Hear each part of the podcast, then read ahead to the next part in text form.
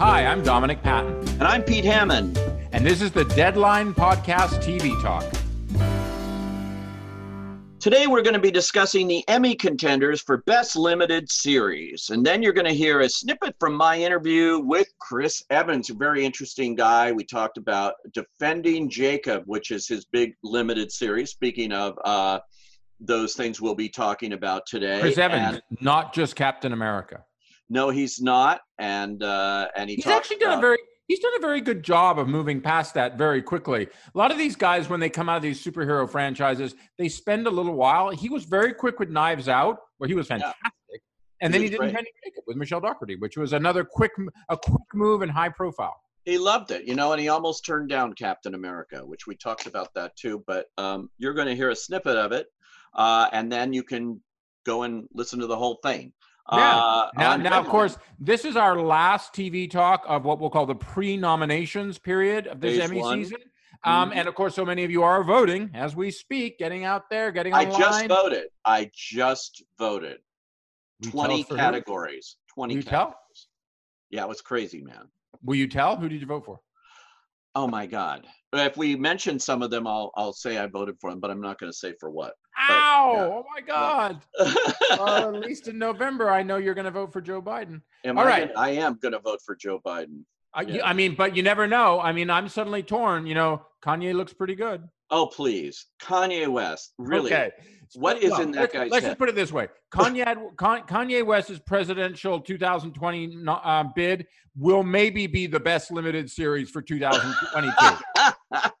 but speaking of limited series, exactly, yeah. very limited series.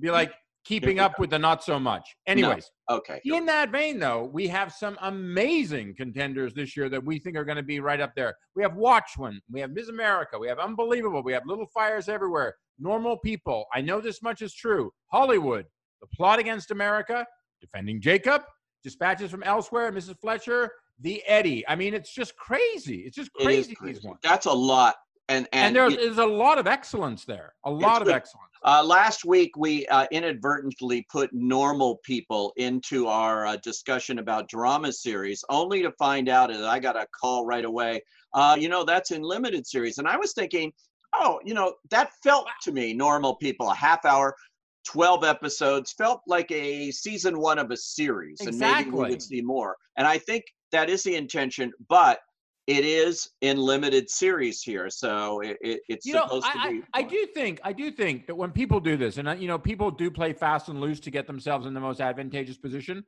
That's great because I, I know that when we, we we were enlightened about this, I thought, okay, that's great. But if you do have a second season, and if you have won an Emmy out of this limited limited series, I think you might have to give it back and there are more i'm not and i am not just pointing the finger at normal people because clearly that's not that's not fair at all here but there are a number of people who maybe should have to pay up for their little sleight of hand. Well then you're mentioning downton abbey big little lies all of which went from a limited series victory two competing in the drama series. Uh, yeah, or, or, there are others who have been anthologies and suddenly become series and then back to anthologies. Does that? Yes. There's a lot of sleight of hands that drive me crazy about the Here, Emmys. Yeah, well, Almost the word is much, limited. And you know we have to limit them by the fact that Jackie Gleason does not have an Emmy nomination or a win. To be oh discussed God. later if you have not His picked up on this. Coming up today. Always I, coming up. I but was talking in this one, for me, there's a lot of good things here. It really comes down to three Unbelievable, which is unbelievably good, The Plot Against America, and which is based on the the the, the great Philip Roth novel, and this is this was from um, executive produced by David Simon of you know The Wire, my favorite television show of all time, and Watchmen. And I and in many ways, let's be honest you know when, when, we're when we're voting in the emmys when we're voting in the oscars we're voting for the shows we like the shows we think are great. We're also voting because we're people in our own time in our own era. And i have to say watchmen clearly is almost prophetic in how much it is a part of the era we're in from masks to to to disturbances on the streets to police brutality to the, the reemergence of, of blatant white power symbolisms from the highest office and and literally literally people making what is the cyclops symbol as well as the fact of the matter, starting with the words Black Lives Matter written across the street from the White House in, in, in huge scale yellow text, they are literally the word on the street. So yes. I really do feel, oh, and might I add, Damon Lindelof and Regina King, who is a king and queen in this. I feel like Watchmen has to be the watchword. Well, it's interesting you mentioned those three because I have others. Ah. And uh, I'm not going to dispute you. All these shows are good. They're all worthy in their own way. I know you love the plot against America um, and uh, good acting in that and everything. I didn't quite get it, but um, Mrs. America. I mean, the, here's the thing: the plot against America is you have to remember there's a particular genre of subgenre known as David Simon, and there is a way of which he does storytelling that breaks many of the conventions that we've become used to. For instance, um, brevity and speed. Not exactly, uh, not exactly something he, he plays. He plays fast and loose with. But I think that you know, different strokes for different folks, clearly.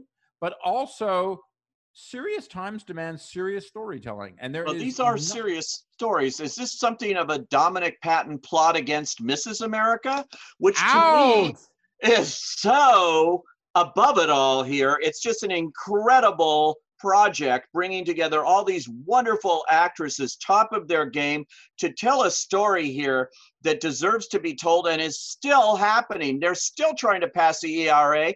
This show, by its very existence, brought that back into the uh, hemisphere yeah, here. I'm not, I'm not quite sure that's true, actually, but I think it is true. I've my, seen. Here's my issue with Miss America, which is which is there are amazing performances, and I am I am a thousand percent behind anything that tell that that tells America more about the great story of the great Shirley Chisholm. It's not that. It's that I felt that the format they used in the way that each episode was focused on a specific character and the way in which it was it was detailed out. And the fact of the matter is is that Phyllis Schlafly kind of like in superhero movies where the villain is kind of the one you're you find yourself rooting for even though you don't want to. Phyllis Schlafly, who certainly knew how to touch evil, if not right up against it. I will mention Donald Trump spoke at her funeral, if, if one of many things to, to mention against her. The, the woman who almost single handedly, and there's some simplifications there, I think, that occur. Um, and I know a little about this because I basically almost wrote a book about this very subject. Um, uh, there's just too many broad strokes. And actually, part of my issue with Miss America is that nine episodes was not enough and I don't think the format worked. Well, you said Donald Trump spoke at Phyllis Schlafly's uh, funeral. That's yep. interesting. I'm hoping that Cate Blanchett gets to speak at Donald Trump's. Having said that, I, I would give an Emmy for that. Having said that, I also uh, want to mention uh, Normal People, which we talked about. I thought that was a terrific show. Hollywood, which I personally loved. I loved the whole spirit of it and everything. And I well, thought Hollywood that that show made Hollywood's almost a show made for you. It almost is, and I think it might almost be made for Emmy voters. And, That's a very uh, good point. That is know, a very good point. I think though, you know, I, don't I, underestimate I, think, Hollywood here. I think one of the things with the Ryan Murphy series, this limited series, is though it may be perfectly made for Emmy voters. It also might be perfectly made to just be a little off kilter for Emmy voters. And this is a very interesting one of looking at um, how how brave Emmy voters want to be and and how far they want to take some iconography and they want to take some storytelling because kind of like the plot against america um, hollywood is alt history and um, sometimes people go with that and sometimes they don't yeah it's interesting we'll see uh, where they want to go it's always hard to predict what's in the mind of, of all the Emmy voters. I know what's in my mind, so I'll continue as one Emmy voter. Have defending you, Jacob, you, by the way, one of my favorites here. Have we mentioned anyone who you voted for yet? Yes, you have. You were uh, supposed to get.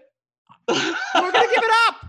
Defending Jacob uh, is, I think, a terrific show, and I I can tell from talking to people out there that they've been discovering that show as yeah. it goes along, and they really seem to like it. it's really it. funny, so, isn't it? it? It's really funny, is you know when Apple TV Plus launched, morning show was their big show for all mankind. The Ron Moore, another alt history show about a di- if the Soviet Union landed on the moon first. Um, see, and and Dickinson, which I just think is fantastic. I love Dickinson. Just love that show. So glad it's coming back.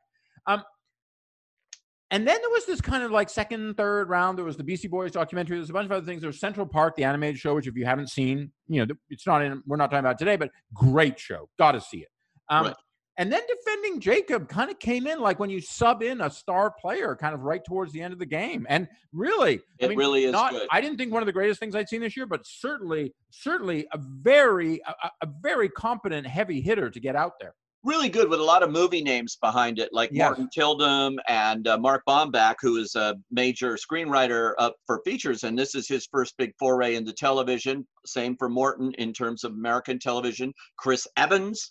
Uh, same thing. Obviously, Michelle Dockery came from uh, Downton Abbey. We should just point out that the director of Defending Jacob was the director of Imitation Game. Yes, he was, and and that's a great show. And I also want to mention um, the uh, uh, Little Fires Everywhere which I really liked as well. And and, and you know, there's just too many Washington? here. There's too many to choose from. Well, see, this is the thing I feel that happens with this category year after year, and I feel like the culling is harsh when this happens here, because how many slots do they have? Five. Yeah. Harsh. I'll tell you one that's getting nominated uh, is unorthodox. Yes, for sure. That for will sure. get nominated. For um, sure. For sure. I think actually we haven't talked about it a lot. I mentioned at the beginning, but I do think Unbelievable, which um, to quote myself again, was unbelievably good. Um, I think a very, very powerful drama. You know, uh, cop dramas, murder mystery dramas, they, they take on many different forms. Right now, a lot of a lot of people in Hollywood are having a, a lot of soul searching about the way that the police are going to be depicted on television. Way more the police should be depicted the way they were depicted on Unbelievable, because that was powerful. Yes. And it's good, you know, and it's good that the Academy on your ballot lets you vote for as many as you've seen and feel are worthy so that I could vote for a number of these. And, you know, for a change in the TV movie category, which is uh, uh, set apart from this, usually it's just been, I can't find anything in, in recent years that I wanted to even bother to see. This Ouch. year, and that's well, like that's like both ends of your street, both as our as Deadline's movie critic and as a, as our award. Yeah, but to see really movies that are made here that that are genuine movie movies uh, is rare. They've just taken episodes of Black Mirror and called that the best movie. That's not happening this year. Actually, that was ruled they, ineligible. Let's be honest with Black Mirror, Netflix just invent whole new categories. Like I know, know, you know, it's okay. It's okay, so, so I gotta mention El Camino, bad, uh, bad breaking movie, a terrific Breaking job. Bad movie but yeah, we love that. Vince okay, okay. Gilligan. So let, let let's be clear. Let the thing about El Camino, whether or not you love it or hate it, and Pete and I have slightly different versions of this, but we were both huge Breaking Bad fans, and that's yeah. where we come at this from the direction of being a huge Breaking Bad fan. And Emmy voters are massive Breaking Bad fans. So yes. to have the gang back together, and they are, if you haven't seen it, spoiler alert, they're back together for a little bit. Um, yeah. You just get this. It, it's a dream. It, it's, it's great, it's and it was very well executed by Vince Gilligan, as was Bad Education, which when I saw it was a theatrical movie aimed at theaters, and then it had this huge sale at Toronto for twenty million dollars, and it became an HBO movie. However, well, it becomes. I'm, I'm going to stop you right here. Okay. Yeah. Now, I am a huge Transparent fan, massive yeah. fan from the very beginning. I think Transparent is a seminal television show. Yeah. I think the transparent finale was unbelievably adventurous, especially that it took the form of a musical as its baseline and then built up from that. And there are many, many interesting here American Son, the unbelievable Kimmy Schmidt versus the Reverend, many other things here. Let's be honest.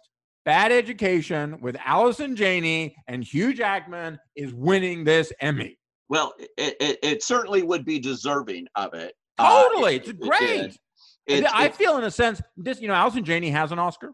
I feel in a sense that Hugh Jackman, there was daylight robbery happened because of the way rules work, et cetera, et cetera. This is not eligible for an Oscar, and this would be this would be his Oscar if he's going to have a, I mean, more more of a great career to come, clearly. But he's in a tough a category. That limited actor category. We didn't even mention the uh, limited series. I know this much is true, but Mark Ruffalo in that is is powerful, as are so many of the actors in these things. I want to mention too. I love this movie called Togo. It's on the Disney Plus with Willem Dafoe, and it's just so well made. No, it's so good. I, if you do nothing else today, Go watch Togo. It is not. It is the ultimate not summer movie. But if I- you're too hot, if you're don't, if your AC's not working so great, it will cool you down. you know, don't hold the genre, the Disney name, the whole idea that you think it's just a kid's thing. It's really well made. Togo uh, definitely is something I will tell you I voted to nominate in this category, and I hope that can help it. Would but you have um, voted? w- Let me ask you a question. Would you have voted for Nanook of the North? If you Uh, haven't seen Togo, I just kind of gave it away. well, maybe not. The, the dog was amazing in this, and they're real dogs. they really are. That is Um, so the takeaway quote from today's podcast. The dog was amazing.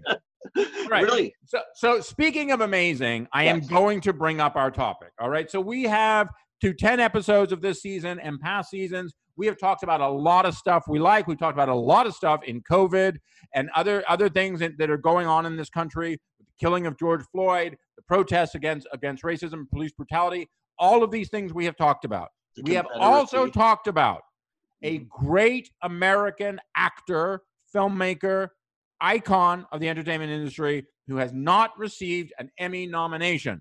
That's so I'm asking you, TV. Academy, Never when won- is never Jackie won an Gleason- Emmy. Yeah. When is Jackie Gleason getting his due? All right, we're, we're going to beat this into the ground, but I really do Well, you're think. saying that, in, but we we have beat this into the. Ground.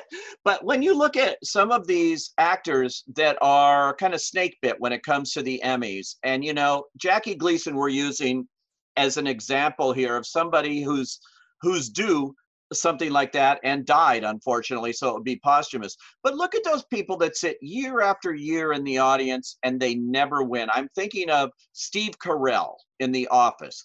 Never won never got it. You know john hamm went through seven seasons of mad men losing every year. And finally at the end they decided to give him one that's something that hasn't happened yet with the likes of a steve I remember Carell. years ago, you. I remember you writing about that, and I remember that being Yeah. a very powerful column because it Yeah. just seemed it just seemed like what were they waiting for?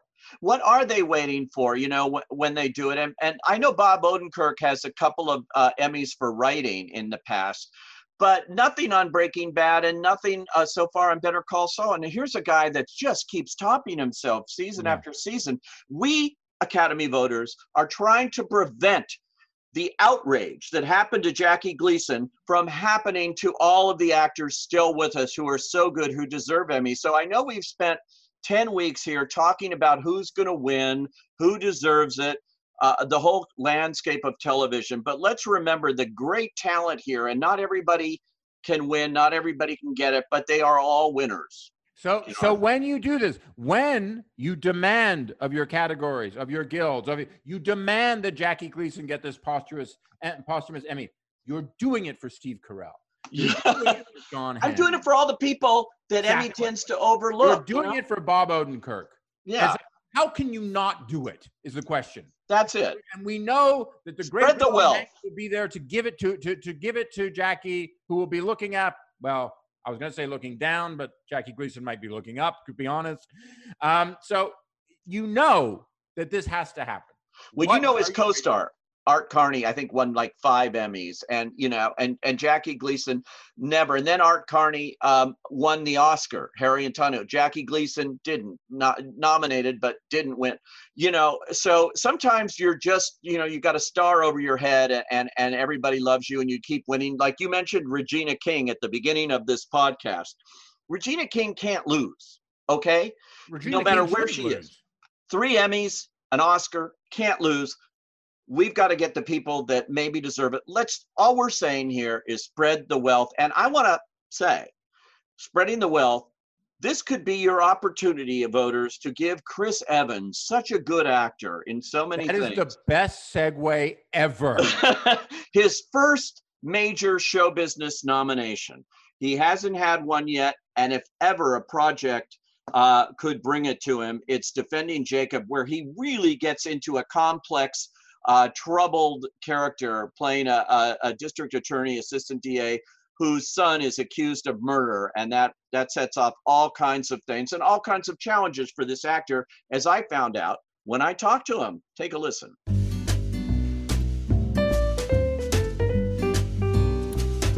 I want to start with defending Jacob because I still am shaking from that show. I got good, good. That's that's by design. I got to binge that that series sort of before it went on the air. I saw all of it, and we just couldn't stop. My wife and I. I mean, we just had to keep watching. It really is like an eight-hour movie. It, yeah. it, you know, it it seems not like a television miniseries or limited series to me. And I think, I guess it was actually intended that way originally. They were thinking about making it as a movie. Is that right? Yeah, yeah. Well, a movie like this, I mean, these, types of movies are very much up my alley. And and you know, 20 years ago, this would have been a movie. This would have been it would have been all engine. It would have been all plot, and it, it would have been you know very entertaining. But there might not have been as much opportunity to let it uh, breathe a little bit, and, and let there's you know be some some layers and depth behind the moments. Yeah. What about this one? When it came to you, you're also an executive producer on it too. Yeah. So you're working behind the scenes as well to make sure it turns out well. But um, what about this? Because you've been doing movie after movie and you know big screen and stuff, and this is a rare foray into into television. Sure, sure. I, I, in my in my eyes, I feel like you know even that you know 20 years ago the lines between the two mediums may have been a bit more clearly drawn. These days, I think there's you know a lot of really wonderful risk taking and, and unbelievable storytelling uh, happening uh, in, in in the TV world now that streaming is ubiquitous as well. Um, and and really, it was just about meeting with Mark and Morten, and and uh, you know, you take a little bit of a leap of faith. They only show you the pilot, so you don't know where it's going to go. But eventually, you just kind of say, I, I, I want to work with these people. Um, and and you know, it was such a wonderful experience. They're, they're they're really collaborative, wonderful people. Yeah, it's interesting. You're playing. You're you're working in Boston, where you're yeah. from. Yeah. So that's not a big stretch in, in the location. no, and that was a real luxury. I got to sleep in my own bed. I mean, I was seeing my family on the weekends. It was great. It was great. Yeah. Uh, what was it about playing Andy, uh, the assistant DA you play here? It's a very complex character. I don't think I've quite seen you do one like it. We were talking just before we went on about a movie that I really loved that you did uh, called Puncture. Yeah. And you a lawyer in that. That's and, right an addicted, a, dr- a, drug addicted lawyer. Um, so that was a very complex uh, jump into law in a different way, as is this too, because all of a sudden you're playing a, a father whose son is accused of murder, and you. Uh, and uh, and you have to deal with that on so many levels. That's right. Yeah, actually, oddly enough, those two characters from from Puncture and this both are, are kind of uh, struggling with guilt, in my opinion. That was one of the most appealing elements of uh, defending Jacob, where you have a guy. I don't want to give too much away, but but he has a history, and and uh, it's it's it has some skeletons in his closet, and I think a lot of people who have trauma in their past tend to bury it and, and really don't try to address it. But but that that guilt you may feel uh, as a result of whatever the circumstance was, it never really goes away. It echoes and it manifests in a lot of uh, you know tricky ways. And, and Andy gets thrust in this circumstance where all of a sudden all of that guilt and shame is exhumed very publicly. Um, and and I, I, just thought that was such a great story to examine. Uh, you know that that that perspective on what would normally be a uh, you know a CSI episode. Does this whet your appetite to do more television if you can find this kind of material there? That absolutely. Uh, I think that you know there's something really. I was always you know I, look, I love the movie structure. I like the idea of having to tell a story and wrap it up in a finite amount of time. But but after doing this, you know, it's we consume this type of medium almost the way we consume literature. You know, you you you process it in chapters and and it stays with you in between sittings and and the really good books you know you can't wait to get back into it. And then you know within one page you're back in the world. And and that return to the experience and that return to the characters and the the downtime to examine is a really unique way to kind of consume this medium. So I, absolutely. I, I actually really enjoy doing it and i'll definitely be looking for them in the future. Yeah obviously you know uh, in your film career, you started, uh, I guess, with Fantastic Four. Actually, you started in that whole Marvel universe and doing yeah. that, and you actually resisted uh, going in, I guess, and, and doing Captain America, which was actually would have been a terrible decision on your part. we wouldn't be having this discussion with you right now. You know what I mean? it really would have been an unfortunate choice. Yeah it was such a unique thing. I, I actually remember interviewing the Russo brothers. They said they want to do an interview with me because they want to know why a movie like that doesn't get nominated for Best Picture. Why why the industry doesn't appreciate it in that way. And I said, well, if they'll say that, great, let's do that interview. And we did. And you know, and and you look at a picture like Winter Soldier, uh, and, and you you see that place on so many levels and different ways, and not just as a superhero movie uh, and all of that. And they had a point. You know, there is real substance to these movies. Absolutely. There, there, there's enormous thought and consideration that goes into these story arcs. And, you know, if you take that, the, the Marvel moniker off those movies and characters that aren't identifiable from comic books, these movies would be lauded in that way. Uh, you know, I'm not saying everyone's a home run, but but they really sometimes turn out some really, really impressive movies. You know, he, he's really great in this, but it, it really is hard for me to get past the he always being Captain America thing. I'm just saying always going to be hard. So listen, thanks for listening to this season of the Deadline Podcast TV Talk. Make sure you subscribe to us. I know you listen to us, but make sure you subscribe to us on Apple Podcasts or Spotify so you never miss an episode. And of course, you can find all of our breaking news, coverage of TV, film, business, and everything affecting our industry as usual on deadline.com. Now, nominations are going to be announced on July 28th. We'll be talking. Until then, thanks for joining us. Goodbye.